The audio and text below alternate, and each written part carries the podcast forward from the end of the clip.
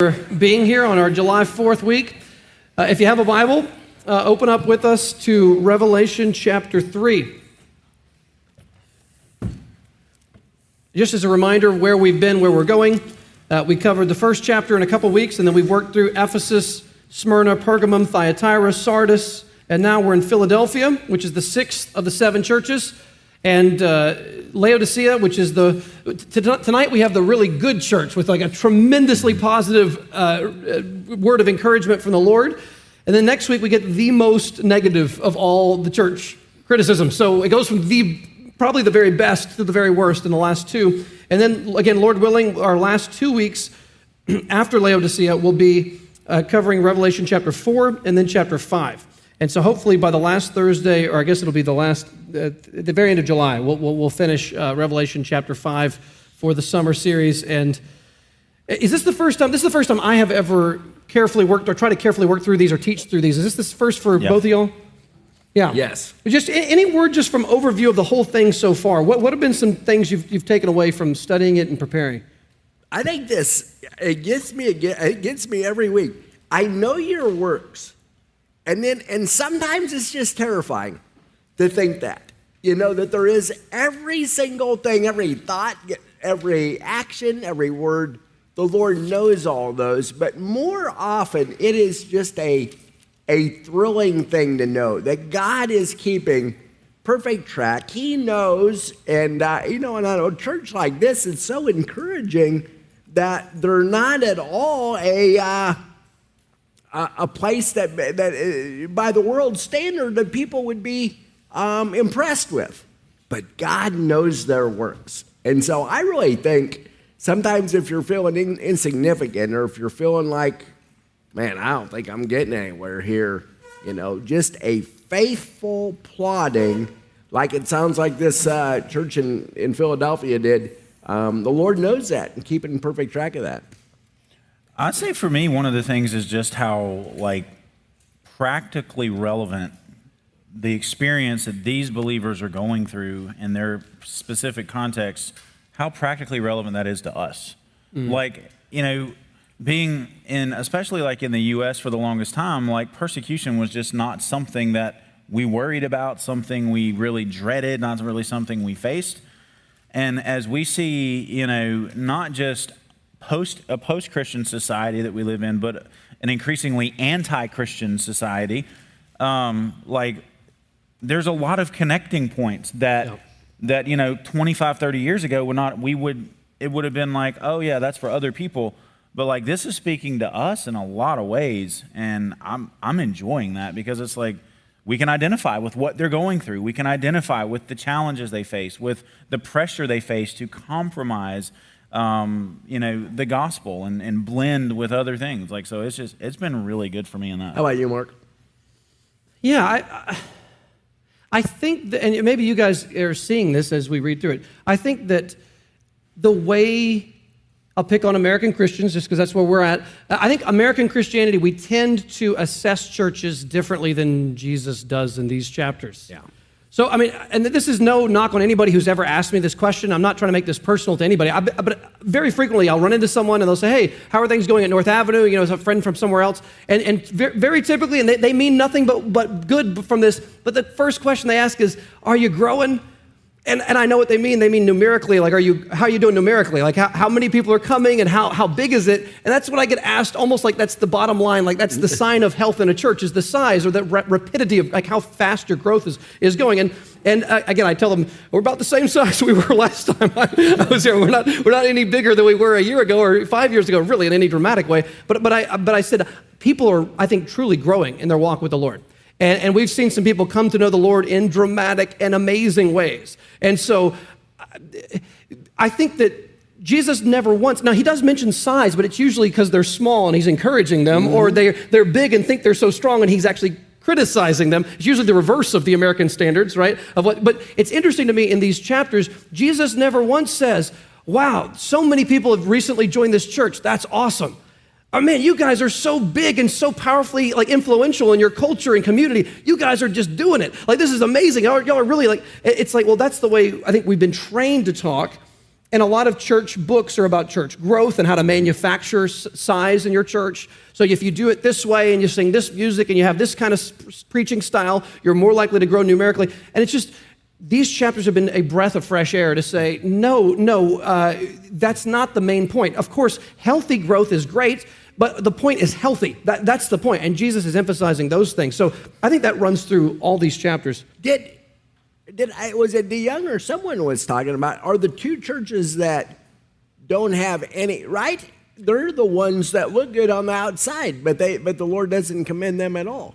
And the two that are looking kinda like they're not going anywhere or like this one. That's exactly right. Yeah, Yeah. the- the- I mean, we're going to get to this later, but with, with Laodicea, you say, I am rich, I have prospered, but Jesus says, You are naked, etc. So uh, the, the church that looks like it's booming, Jesus says, Not so much. And the church that looks like it's very weak, like the Philadelphia church, they look very insignificant. Jesus says, You're very significant to me. What's going on here is really good. And I, so that, that's been really mm-hmm. encouraging. A, a, a large church can be a healthy church. A small church can be a very unhealthy church. There's no direct connection between size and health, but I think we've made the two synonymous. We've said size equals health, and I think that's something that we want to we want to not believe. Jerry, can you pr- wait? Did you pray already? I'm getting lost. No, he Can't not. remember. Can, can you pray for us? It's been like three minutes ago. Don't ask me those kind of questions. Wow. All right, let me let me pray for us and we'll go. Gracious Father, what a uh, joy. And, and as we've just thought about this, uh, the way the world uh, measures things and the way you measure things are completely different. Lord, that is very, very humbling. And um, I would imagine almost all of us would come here today um, feeling somewhat maybe insignificant or small, certainly weak um, in, in many, many areas. And Lord, we thank you that your grace is sufficient and your power is made perfect in weakness and not in strength. And how clearly that's been seen through the uh, first six churches and through Philadelphia tonight. And so, Lord, we commit this night to you. We ask that you would convince us uh, to be faithful, constantly consistent in the way we go about our life, and that faithfulness would um, would win the day in how we operate. And Lord, that as a church we would look more to uh, you for our identity and even individually uh, than the world. And uh, we commit this time to you now, and we ask that we would be faithful in the way we um, uh, talk about these uh, incredible this incredible passage in Jesus' name. Amen. Greg, can you read for us uh, verses seven through thirteen? Yes, Of all right. Revelation three. All right, beginning in verse 7. And to the angel of the church in Philadelphia, write The words of the Holy One, the true One, who has the key of David, who opens and no one will shut, who shuts and no one opens. I know your works. Behold, I have set before you an open door, which no one is able to shut. I know that you have but little power, and yet you have kept my word and have not denied my name. Behold, I will make those of the synagogue of Satan who say that they are Jews and are not, but lie. Behold, I will make them come and bow down before your feet, and they will learn that I have loved you. Because you have kept my word about patient endurance, I will keep you from the hour of trial that is coming on the whole world to try those who dwell on the earth. I am coming soon. Hold fast what you have, so that no one may seize your crown. The one who conquers, I will make him a pillar in the temple of my God. Never shall he go out of it, and I will write on him the name of my God and the name of the city of my God, the New Jerusalem, which comes down from, from my God out of heaven, and my own new name. He who has an ear, let him hear what the Spirit says to the churches.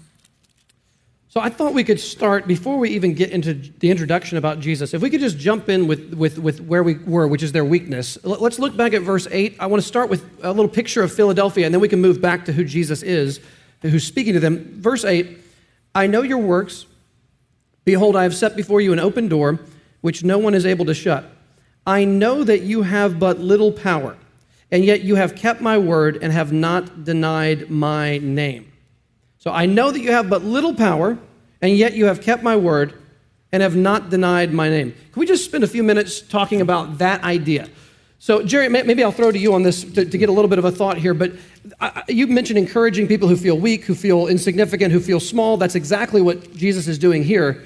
Uh, just give us some thoughts about uh, weakness, insignificance, those kinds of feelings that we might struggle with. Yeah, don't you think Alan McKinnon would take us right to uh, to 2 Corinthians 12? And uh, I think it'd be worth turning turning there. This is certainly a verse that we have talked about often. Uh, Pastor Lee was talking about how um, he came to love the idea of God being sovereign when we're talking about God's sovereignty over trials. And remember, Paul in verse 9, 12 9 says, But he said to me, My grace is sufficient. After he pre- pleads three times with the Lord to take that, uh, the thorn.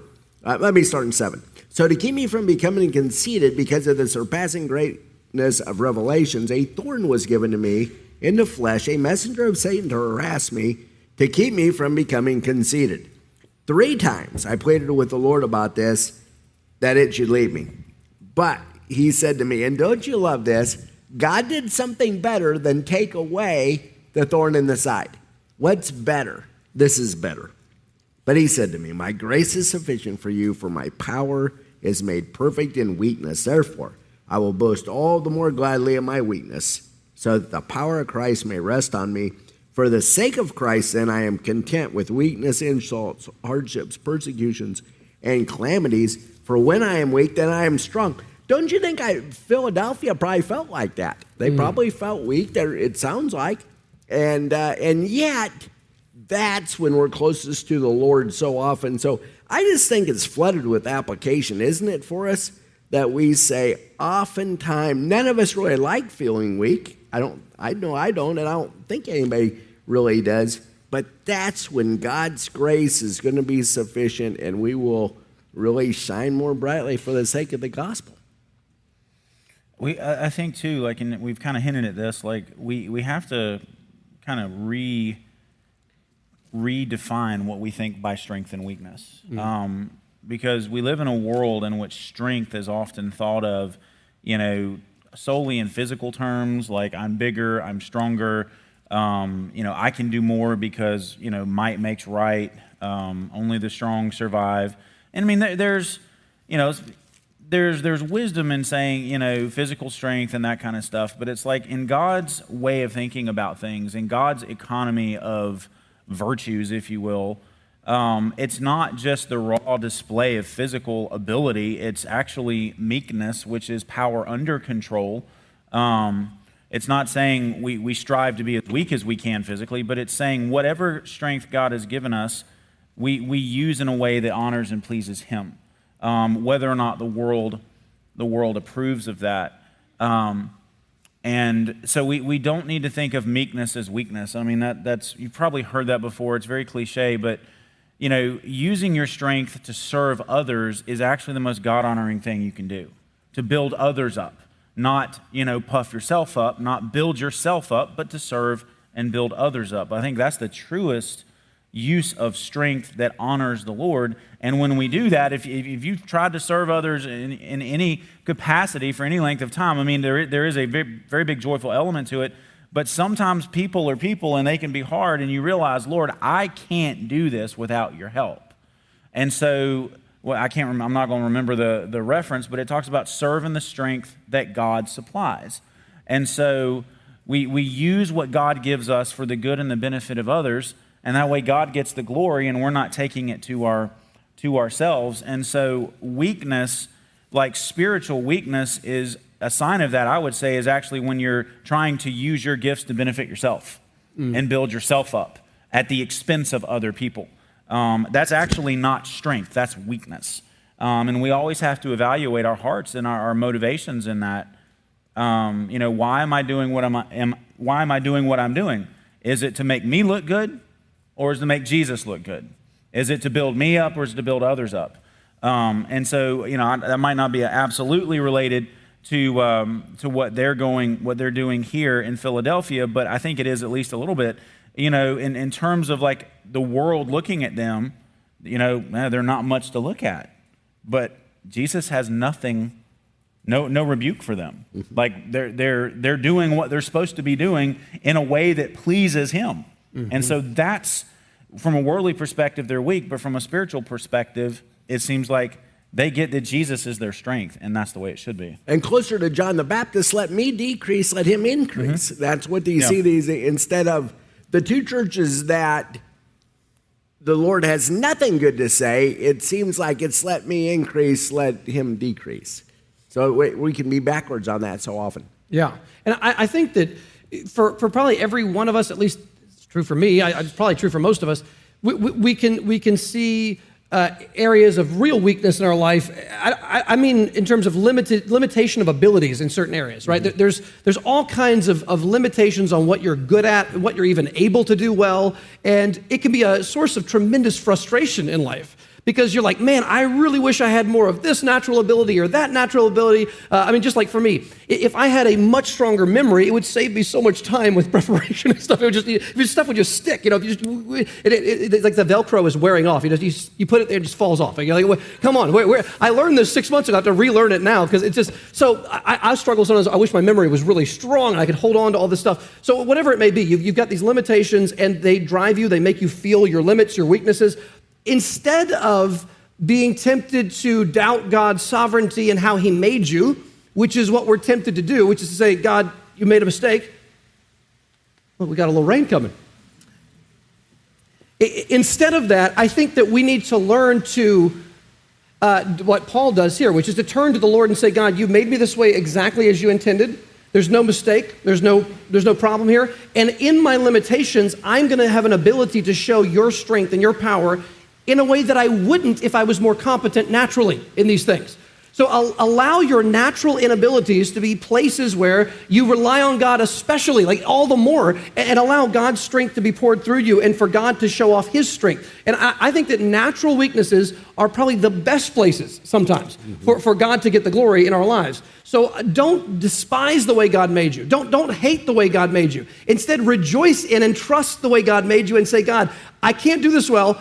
I'm to need you. I'm to need you for this to be effective. I'm to need you for this to work. So if you're, if you're incredibly wealthy, you can think you, I could just make it work. If you're incredibly socially adept, you can make you can get people to do what you want. You can just you know, no, that's not the way to think. We think, God, I need you to make this work. And when it when it does work, when God uses it, it's so evident both to everyone else and to yourself. That was God. That was not me. That, that's what the, the giver gets the glory at that point, and it's not it's not us. So I, I think that's a great lesson for all of us to learn. Jerry. No, that's that's good, and, and I think I'm, I'm always amazed at his last few words there. I am content with weakness. It sounds like he delights in that insult, hardship, persecutions, and calamities. For when I am weak, then I am strong. What a great thing to remember. We just need to review that in our minds because it's not natural for us to think like that. I don't, I don't think. Well, I mean, just I, I know we all know the story of Gideon, uh, and I'm going to get all. I don't know any of the numbers offhand, but you know, he had tens of thousands of troops, you know, and he's going to battle, and the Lord says. This is way too easy. Yeah. We're, going to win this one so easy, Gideon. Uh, this is not going to work. We need to cut your troops down, down, down, right? And then it's, whether they lap or drink out of the brook and all that. And eventually cuts it down to what, what's the number? 300. 300, 300. And, and so he's got 300, and he's going up against this huge group, and they surround the camp, and they break their pots, and they hold up their torches, and they shout, and you know, everyone in the camp panics, and they start destroying each other, right? And the Lord gets the victory, and the odds are so insanely stacked against God's people that God says, now's a perfect time for my strength to be made perfect in your weakness. And, and so that's a great narrative for us to go back to to remember. In those moments, God is especially going to get the glory. Because of those great, powerful weapons, torches and jars. you can get a lot with that going. You know, that, but you're right. You're so right. And so we just have to turn our, um, um, not be so hamstrung by our weaknesses, but rejoice in them, delight in them, even enjoy them, thank the Lord for them, and then watch Him use you. Hey, just one more thing, Jerry, from you, and then I want to get I want to get Greg to get us to talk about the keys here in I just a second. hear from Greg. But but just one more thing here. You've talked obviously about uh, being paralyzed at 17, and we we talked about your testimony. Just I want to give you a word on this because you've been forced into a place of unusual physical weakness Mm-hmm. uh, that you didn't choose. God chose that for you in His sovereignty, and you had to learn to adjust to that. Can you say a word about God working through that weakness? Yeah, and that certainly at the beginning it just looked like such a rough deal. But um, when I read this, that's certainly what it becomes. when through your weaknesses, that's when you become strong. And that, so that last verse there in uh, 2 Corinthians 12, it's like that. And way, way, way more good comes out of the 40 years, or almost 40 now, of, um, of weakness than would have come from the whatever strength I had um, otherwise. Otherwise, God would not have brought that about. He wouldn't have ordained it unless it was the right thing and the best thing and the way God would be most glorified. And so, yeah, I, I don't think I would have guessed that it would have worked out at the beginning. It seemed like a not a great thing, but a rougher thing. But now it just seems like I would not trade that for anything. And, and you know, and the daily weaknesses that go with that are you know, have turned out to be a good thing, not a bad thing. Now, I don't really remember that on a day to day. I need whoever comes up in the morning, Ben, tomorrow, to remind me of that. Like, quit being so cranky and read your Bible is what he needs to tell me. But that's. I'm sure those would be the exact words. Yeah, yeah, that's right. So, but that's. um uh, God certainly, His grace is sufficient. That, I mean, that is, we know that. We know that, and He proves that daily through our weaknesses. So, in light of that, with, with the weaknesses, I think something about Jesus here shows us why we need his power and strength and his authority. Mm-hmm. Greg, can you reread for us 7 and 8 and then unpack a little bit at the description of Christ here? I will do my best. Uh, again, verse 7 And to the angel of the church in Philadelphia, write the words of the Holy One, the true One, who has the key of David, who opens and no one will shut, who shuts and no one opens. I know your works. Behold, I have set before you an open door which no one is able to shut. I know that you have but little power, and yet you have kept my word and have not denied my name. Uh, there is actually a lot going on um, in this, and we were, we were talking about it, and it's like you, you start digging, and there's just more, and there's more, and there's more. Um, so let's think what, what does Jesus say about himself there in verse 7? The words of the Holy One um, just focus on that phrase first. Throughout the book of Revelation, you know, and especially in, in um, Isaiah in the Old Testament, you know, the Holy One is always a reference to Yahweh, to the one true God. Um, and so for Jesus to call himself that is yet another place where he is claiming to be equal with, to be the one true God. Um, and, you know, we say that a lot, we get familiar with that, but I, I think we need to, to ask the Lord to help us marvel at just how often Scripture testifies to the deity, the divinity uh, of Christ, that He is God, He is the Son of God. Um, because you'll, you'll, you've probably, some of you probably experienced this. You talk with, with people out in the world. Oh, the Bible, Jesus never really said He was a Son of God. That's, that's something a lot of skeptics want to use. Um, you know, Bart Ehrman, folks like him who try to, you know, convince people not to believe in the Jesus of the Bible. Oh, you know, he doesn't really claim that, this, that, and the other. Um, but the more you start reading, the more you see, yes, he does. And the Bible does repeatedly. Like we, we, could, we could do weeks of just looking at the text where Jesus, Jesus himself refers to himself as God and where the rest of the Bible does. So to claim, to say that he is the Holy One, uh, we need to go back in our minds, because remember, Revelation is steeped in the Old Testament, and we need to go back to the Old Testament and say, man, that's a phrase that's always used of God. Well, Jesus is claiming that to himself here. Um, yet again, another way he's saying he is God. And then he says, the true one who has the key of David, who opens and no one will shut, who shuts and no one opens. This was fascinating to me. Mm. Um, hold your place in Revelation and turn to Isaiah chapter 22. Isaiah chapter 22.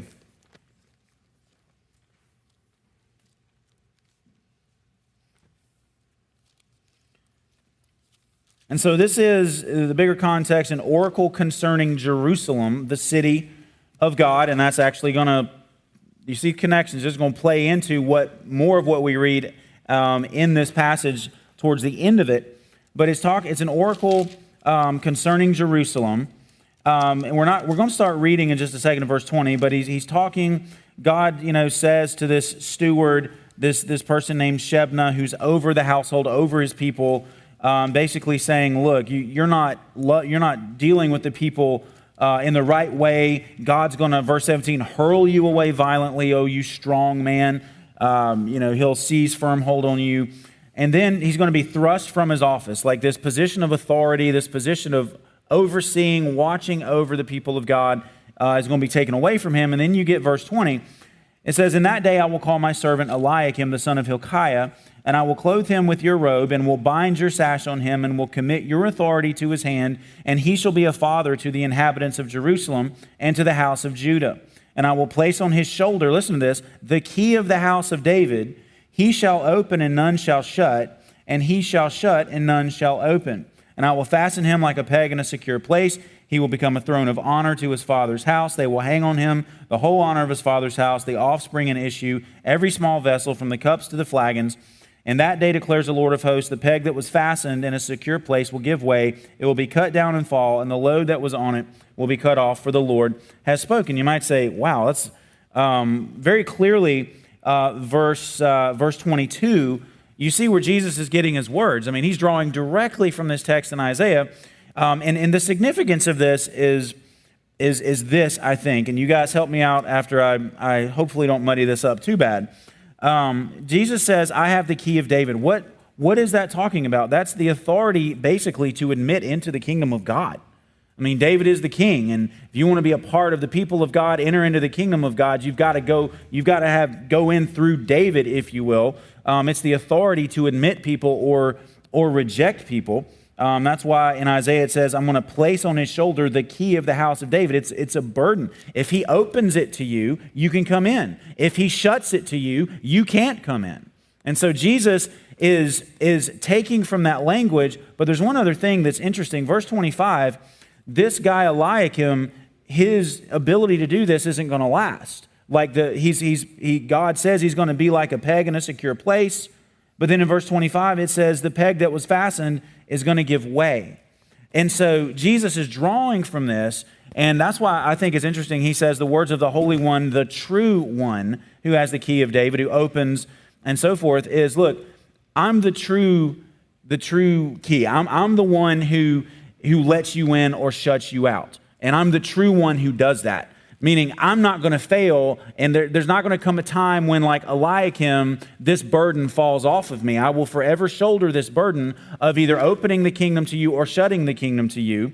Um, and so when he opens again, this, this is, and this is the hope of the gospel message.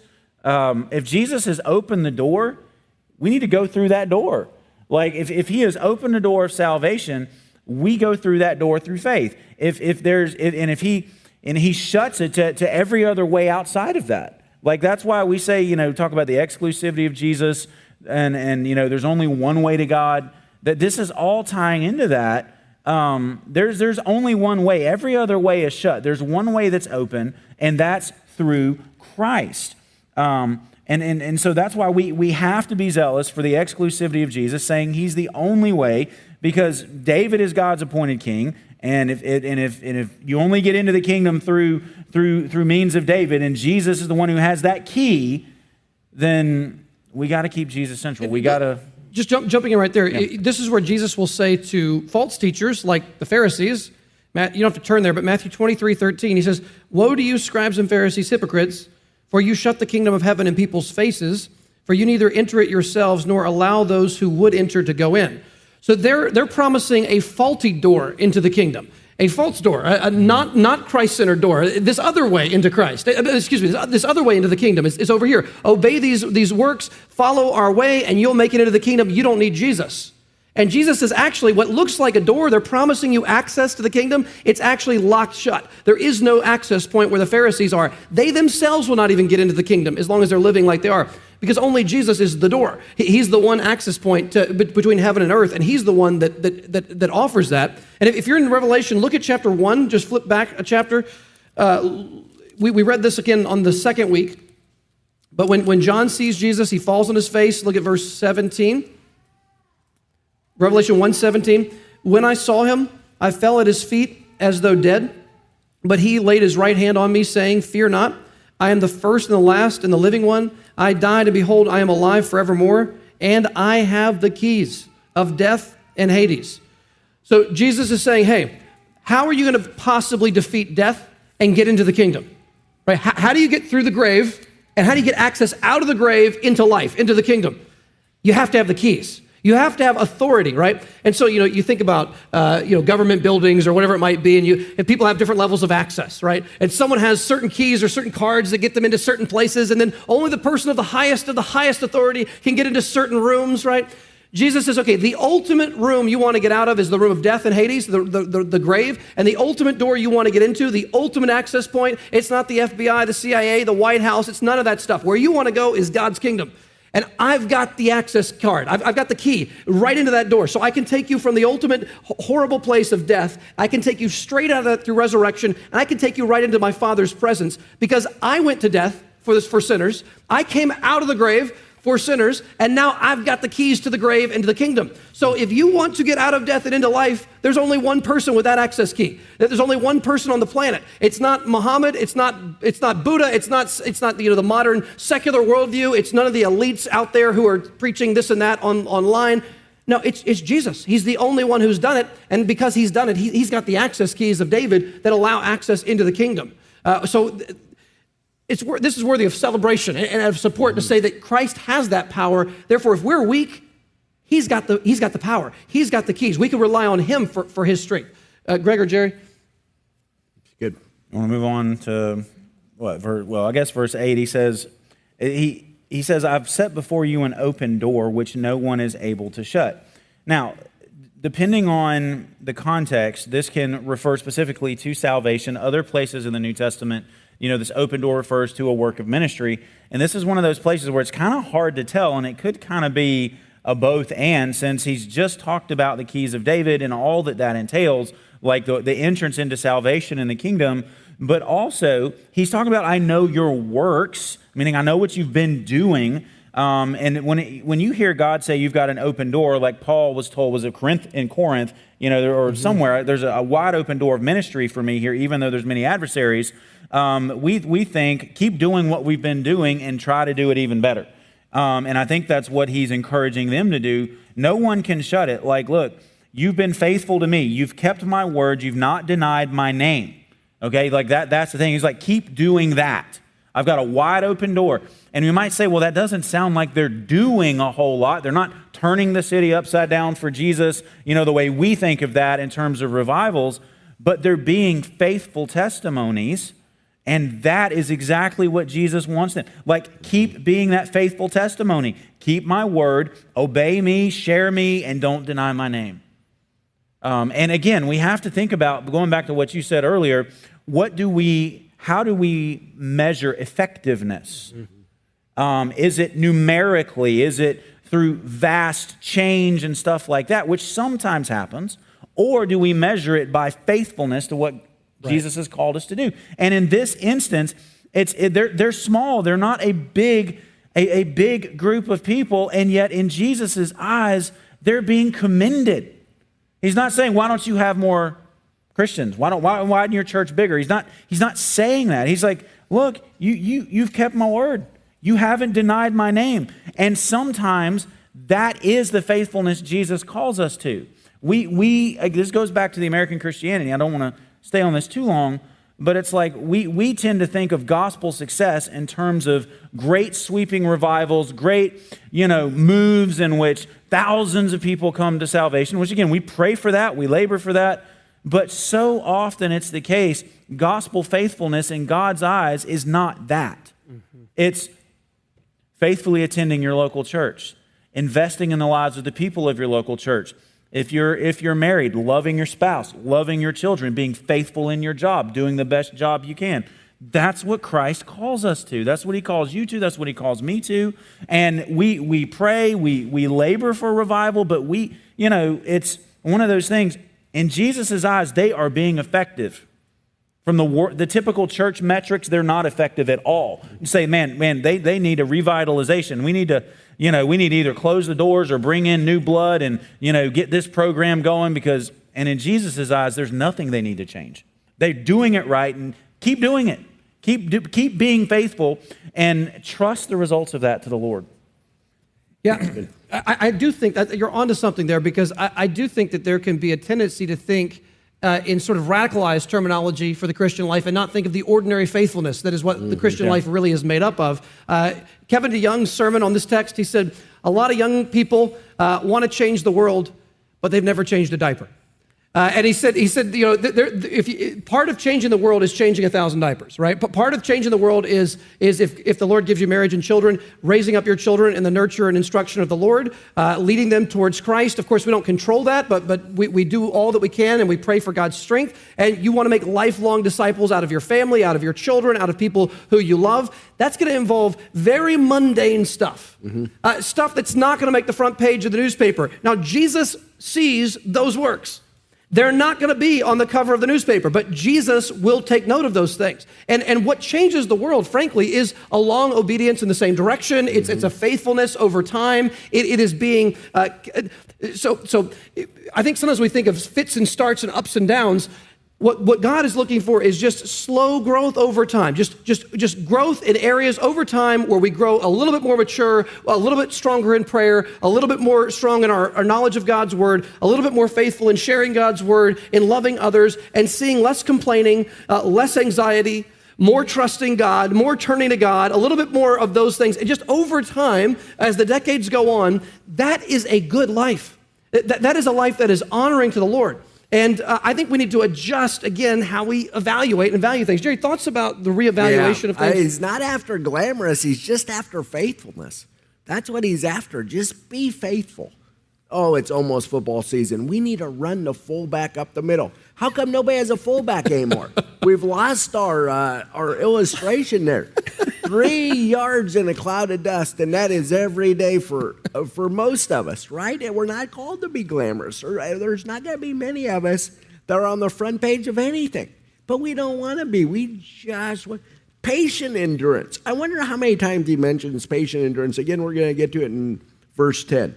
I love that phrase here in these churches and it seems like we've run into it earlier in the churches patient endurance, endure, persevere through the hard times. They're going to be there and they're going to be good for us.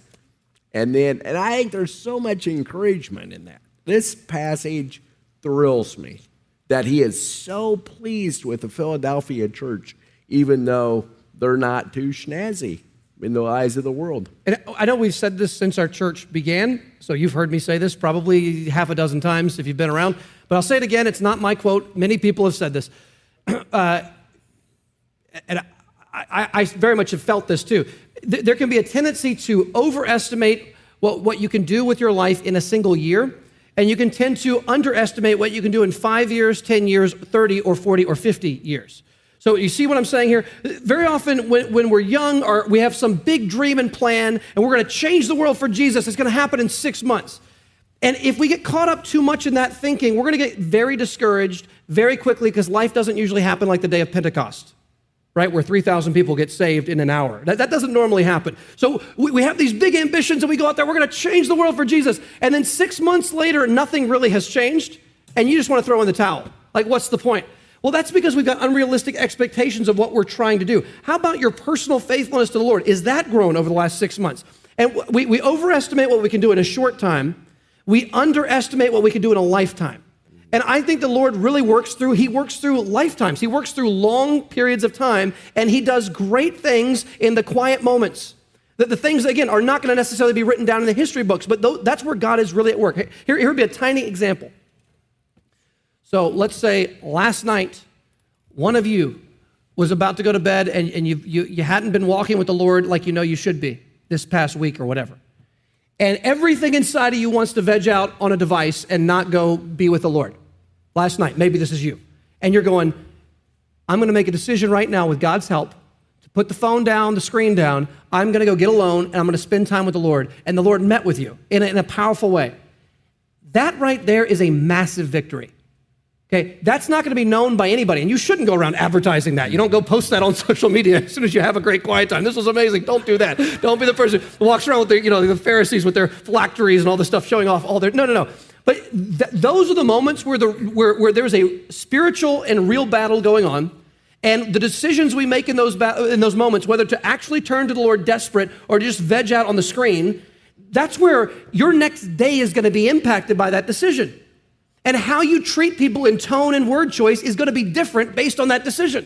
And so, I mean, there is a cosmic battle going on uh, right there when you're going, I'm too tired and I don't want to do it and I'd rather watch this new show. There is a battle going on. And like, there is actual eternal impact and effects of things that can happen or not happen depending on what happens in that moment. So l- l- please don't despise the day of small things, mm-hmm. like Zechariah says. Uh, see the battle that's at stake there and, and, and let, let's strive for, for faithfulness no matter what is going on around us. Any other Did thoughts your on dad that? used to tell you that quote? Don't despise the day of small things. Well, he, he used to your tell me uh, that it was Lamentations 3 about how- the, what was let, let the young man not despise the burden of it in his youth, I think. Was, There you was go. the one I love when, it. when hard Yeah. times would come, which is a good, a good verse great. from Lamentations. Can I can I share a personal story? Yes. Um, I, I know we've got more to look at, but this, my, my wife will remember this um, from when I was pastoring down in Baxley. Um, you know, again, you, you and the Lord used this to teach me a lot, to humble me, um, and reorient how I think on these things. Um, you know, fr- seeing any fruit where I was at was very difficult. Um, and in terms of like numbers, it wasn't anything spectacular by any stretch. But by God's grace, I was able to um, lead a guy to Christ who had grown up in the church I was pastoring. Uh, he had not been walking with Jesus, obviously, um, but he, he became a Christian. I think he genuinely believed. I baptized him.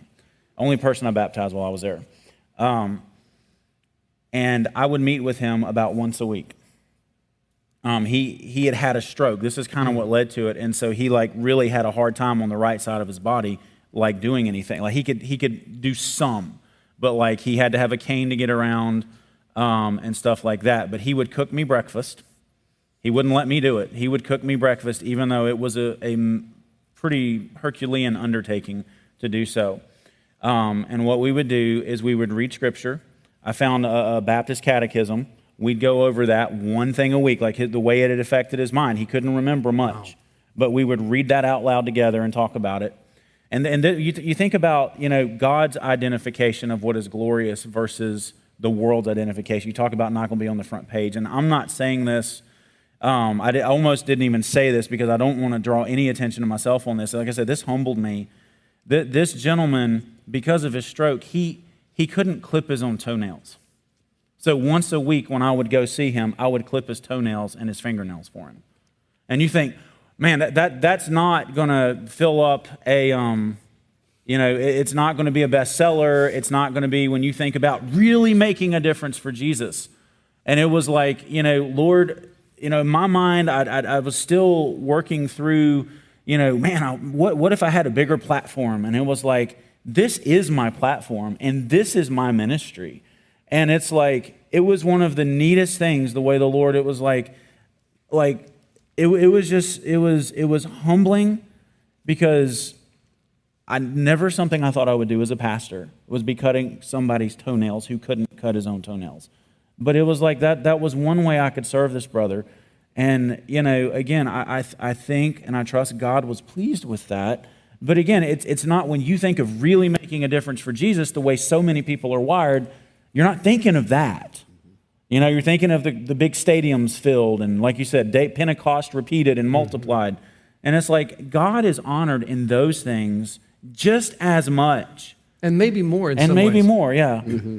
But yeah, so that, that was just, it, it was such a, a vivid example of what we're talking about to me. Because again, I, you go into a church and think, man, God, I want, I want to see this church grow. I want to see this church reformed. I want to see, you know, all, all that stuff and see what we have here start happening there. And, and it's like, God's like, you know, this is where I'm going to show my glory. This is where I'm going to display my greatness, is right here in that relationship. And, and it, it transformed so much of how I view ministry. And I- I'm so thankful for that. Mm-hmm. Wow. Jerry, any, just I know I- we got to move on, but just any, any, this is such an important point. Anything else about this idea of being faithful in the small things? You mean Billy cutting my toenails this morning? Is that what, is what it reminded me of? That's a, you know, when the it microphone snagged, when it snagged my sock is what I would have got. Alan does it on Fridays. But I think there is this idea where that's what comes to my mind is the guys that have come over 18 Mm-hmm. years, once a week, and they have been so faithful for so long. It's so humbling. And no one, they don't get any credit for it. There isn't something where that's ever advertised. It's just regular faithfulness. And so, uh, yeah, I'm pretty sure we have things on. And I really think please look to someone who's older, because usually older people have this. Papa and Karen have this that we can learn from um, our, our, older folks, I think, on this. They have a better grasp on this. Because usually, I remember in Bible college, Dr. Lehman would tell us, You guys are all 23, you're coming out of here, and, and you think you're going to go and you're going to have a great church, and you're going to, and he would way slow us down and say, God grows things. He would say it a lot more emphatically. God grows things. And I think we just have to see it like that. So that faithfulness, day in and day out, ordinary faithfulness is uh, so much more important to the Lord. And we just have to trust because it's not going to feel like anything's happening. Mm-hmm. But we have to trust that that's what the Lord is really looking for. So let's look here at verse 9, which certainly connects to all what we've been talking about. so they have a little power, yet they've kept the word, not denied his name. Revelation 3 9. Behold, I will make those of the synagogue of Satan who say that they are Jews and are not but lie. Behold, I will make them come and bow down before your feet, and they will learn that I have loved you. Now, I'm not going to re explain what I did a few weeks ago about how it worked with Jewish Judaism being a legal religion and Christianity was no longer considered legal. You can go back and look at that. But here's what we know. The, the, very likely, the Jewish synagogue here, they were saying, We don't believe in this Jesus guy. He's not the Christ, he was crucified. Obviously, he's not the Messiah. What's wrong with you people? This is a false teaching. And so, what do they do? They stirred up the authorities, no doubt, the Roman authorities, against the Christians. And so probably what was happening is they were, they were kicking them out of the synagogues. They were saying, get, get out of here. Like essentially they were locking the door, right, on the Jewish synagogue. Get out of here. We're kicking you out. Uh, we got the authority to kick you out of our synagogue. You guys are, are from Satan, essentially. And Jesus says it's actually the opposite. If you're rejecting Jesus, you're actually acting more like your father, the devil. And the keys that you guys hold to kick out of your synagogue or to bring down authority, they're nothing compared to the keys of Jesus the Christ, the Messiah. And really, Jesus is the one who's, who's actually sovereign and in control here. And it's these who are not truly Jews in the, in the ultimate sense. Just, Greg, some thoughts about this text? Well, I mean, eh, this too is steeped in the Old Testament. Like, it's the, the more the, the more you the deeper you go, the, the deeper you see this this goes. Uh, quickly look, turn back to Isaiah. Uh, go first to verse uh, chapter 45. We're going to look at verse 15. So hold your place there in Revelation. Go to Isaiah chapter 45. And what we see here is, is a phenomenal thing, um, a reversal, actually, of what we see in the Old Testament. Um, Isaiah chapter 45, verse 15. 14. Oh, uh, 14, sorry. I wrote 15 down. Thank you. yeah, that helps to get the right one. He says, Thus says the Lord, the wealth of Egypt and the merchandise of Cush and the Sabaeans, men of stature, shall come over to you and be yours. They shall follow you. They shall come over in chains and bow down to you. They will plead with you, saying, Surely God is in you, and there is no other, no God besides him. Now, notice, these are pagan Gentiles coming to, to God, to the people of God, and, and they're saying, we, we want to follow your God. This is salvation. Like, this isn't a begrudging thing. They're acknowledging the one true God. Look again at chapter 49, verse 23.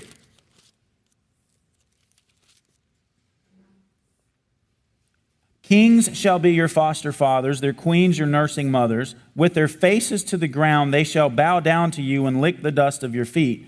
Then you will know that I am the Lord. Those who wait for me shall not be put to shame. Again, you've got this picture of, of the nations coming to the people of God, to the city of God, bowing down, acknowledging the one true God. And then, probably the clearest one is Isaiah chapter 60. Look at verse 14. It says, The sons, and, and this, this one especially applies to Philadelphia. The sons of those who afflicted you shall come bending low to you, and all who despised you shall bow down at your feet. They shall call you the city of the Lord, the Zion of the Holy One of Israel.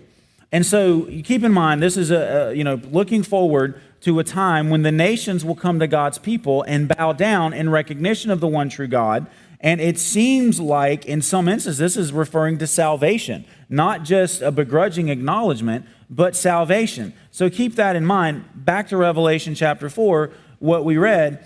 What does Jesus say he is going to make these Jews who are opposing the Christians do? He says, I will make them come and bow down before your feet, and they will learn that I have loved you. I think that this is a clear reference to Jewish salvation in the end. Um, you know, we when talk y'all talk through Romans, Jerry, and we've talked about this on numerous occasions. Like, you know, there there is, I think, overwhelming scriptural evidence that before Jesus comes back, um, there is going to be a mass conversion of Jews to Christ. The, the hardness, the blindness that is on the Jewish people right now will be taken away at some point in the future. And Jews who, in mass, who have been rejecting Jesus, not, you know, for whatever reason, whether through ignorance or just outright hatred, there's going to be a turning to Jesus.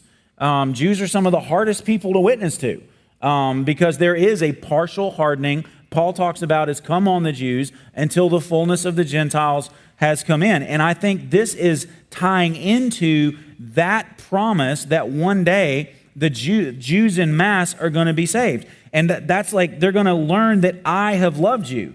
Meaning, in this sense, it's not, it's not the Gentiles bowing before the Jews, it's the Jews coming to the Gentile church, bowing at the, the Gentile church in recognition that the seal of the one true God, who they claim to worship, is actually on Jesus and his people. And so this is conversion language here. They, they are coming to a point where they recognize we've been wrong. God's love is actually on you, not us. And now we want to be a part of that, which we've been rejecting. Oh, that's well said. Uh, Jerry, anything on that? All right, let's look at verse 10. Because you have kept my word about patient endurance, I will keep you from the hour of trial that is coming on the whole world to try those who dwell on the earth. I am coming soon. Hold fast what you have, so that no one may seize your crown. Now, verse 10 is a huge debated verse about uh, end times issues. We're not going to get into this very much right now. We've done this in a previous thing year, a year and a half ago. We talked about this verse at length. Uh, I'll just say really quickly here uh, I know that there are genuine God loving, Bible believing Christians who believe this is referring to the pre tribulation rapture. I don't think that's what this verse is talking about. Uh, I think this verse is saying not that God's going to take us out of the world before this time of trial. Verse 10. Let me read it again. Because you have kept my word about patient endurance, I will keep you from the hour of trial that is coming on the whole world to try those who dwell on the earth. Now, I would say the vast majority of American Christians would say this is a clear reference to the pre tribulation rapture, that we are out of here, we're, we're, gone, and then, then there's this time of this hour of trial upon the whole earth. And I understand why they believe that. I don't, there's no spite against this, but I, don't think that's what this is referring to. Let me just give a quick counter argument to that. This word's here, keep you from. Keep you from the hour of trial. It's this rare Greek phrase, it's tereo ek keep you from. It's only used, that phrase, tereo ek, keep you from, is only used one other time in the whole New Testament. Listen, listen to this. It's in John 17. Jesus says, Father, I'm praying, listen, not that you would take them out of the world, but that you would keep them from, tereo ek, the evil one, Satan. So it is possible to be in the world still and be kept from at the same time, you see? And so I, I think what's, what's, what's, being described here is something closer to Israel during the, the Exodus plagues. Uh, Israel was kept from all of the judgments on Egypt, not by being taken out of Egypt yet, but by being spared. God, God preserved them while all the plagues went around them on the Egyptians. And so you see that with the hail and, the, all the different things. You can go read those as, as you, I'm sure you are familiar. So I think this is one more thing about this. I said I wasn't going to say much about it, but here it is. So uh, here's another reason I would say this. There is no, if, if this was referring to deliverance from physical suffering in this age, before Jesus comes back, it would be the only time that's ever promised in the book of Revelation that God's going to spare us from physical suffering in this age. The New Testament always talks about enduring to the end, including death. through many tribulations we must enter the kingdom of heaven. Many of the people here, be faithful of 10 days in jail and then be faithful unto death, and I will give you the crown of life. Revelation's not about delivering us from martyrdom. It's about God keeping us from sin in the midst of martyrdom. And so it would make it would be strange to me if all of a sudden God's delivering us from physical suffering in this age when all of Revelation is about us enduring through physical suffering to the end. That's what, that's what the theme is. So I think here, God keeping us from evil in the midst of, of a time of testing is God keeping us from falling away from our faith in the midst of worldwide persecution and testing that is amplified at the very end, right around the time of Antichrist at the end, when the beast comes that Revelation 13 talks about. So th- here, here's my point. Boil it down. God is not going to let you be tempted beyond your ability, but if you're a genuine Christian, you're not going to apostatize. It's not going to happen. He will keep you from the hour of trial, not by delivering you out of it, but by keeping you faithful through it. He, he's going to keep you faithful all the way to the end, no matter how bad it gets. And it's going to get bad one day, I believe, when Antichrist and those kinds of things occur. And again, North Korean Christians would be like, hey, it looks like it's happening right now. I mean, this is not fun to be a Christian in a lot of parts of the world. So I think it's God's faithfulness in the midst. I know we're running low on time because we lingered, but Greg, thoughts on that? Well, also too, uh, Bill brought this out, and I thought it was it was a good point. Um, he talks about the hour of trial. You know, time references in Revelation are, are, important. You know, you've got three and a half days, you know, 42 months, was it 1,240, 1,260 days, uh, and stuff like that. What's interesting here is it's only an hour. And one of the things, and again, we, we've developed this in other points, so I'm not going to belabor all that now, but it does seem like towards the end, when the Antichrist appears, it's going, all the persecution, all the everything is going to ratchet up significantly, and it is going to be worldwide. worldwide, it's going to be intense.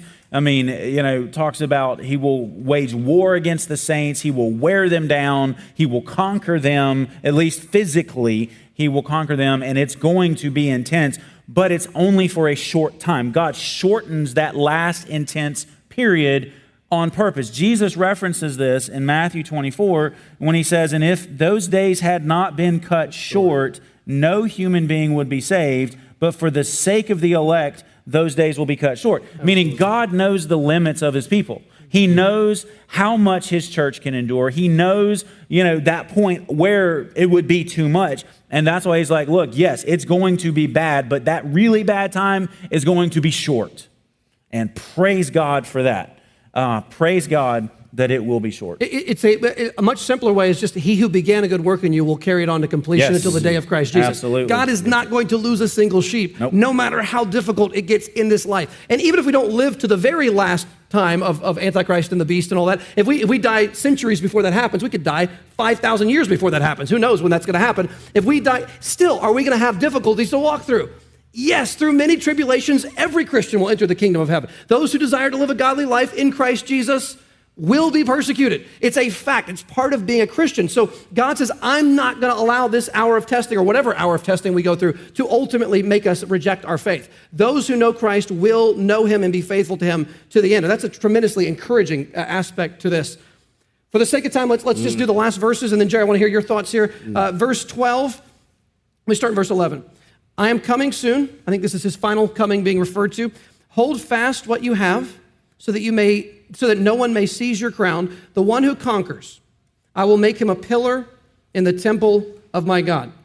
Never shall he go out of it, and I will write on him the name of my God and the name of the city of my God, the new Jerusalem, which comes down from my God out of heaven, and my own new name. He who has an ear, let him hear what the Spirit says to the churches. Just a word here, and then Jerry, I want to hear from you. Um, this weak little church, this church that looks like nothing, Jesus says, You guys are going to become pillars in my eternal temple.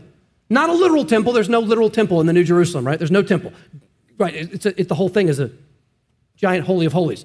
So what he's saying is, you're going to become forever part of the reality of eternity in heaven. You're going to be in God's presence forever. Jerry, thoughts about this? The young said five times mine. It's he, we're his, and uh, I think that's destroying to think about. All right, guys, I think for the sake of time, we've got to yes. wrap it up. Greg, can you close us in prayer and yeah, then we will be, sing together? Be happy to. Father, we are so thankful for, for this text that we've been able to look at, Lord. Um, and I pray, God, that we would all be humble before you, humble before one another, and realize that all our strength comes from you, Lord, and that uh, weakness uh, understood rightly, is not a bad thing. It's actually, it positions us to, to be used even more of you in ways we would never plan um, and in arenas that we would never have sought out. Um, and so, God, I pray that you would help us humbly submit to, to who you've made us to be, the circumstances that you bring around, bring uh, upon us, Lord. Help us trust, God, that, um, Lord, you have a purpose and a good plan for us, uh, however we are, whatever we struggle with. Um, God, that, that you want to show your strength in that. And I pray, Lord, that we would be focused on what glorifies you, not what brings the attention of the world, um, not what sounds good or looks good on paper, but God, what actually glorifies and honors you, which, as we've said, may not be on the front page of the newspaper, but it is recorded in heaven, and that's more important. So, Lord, help us as we discuss these things uh, in groups. Uh, just help us encourage and admonish one another, and we ask this in Jesus' name. Amen.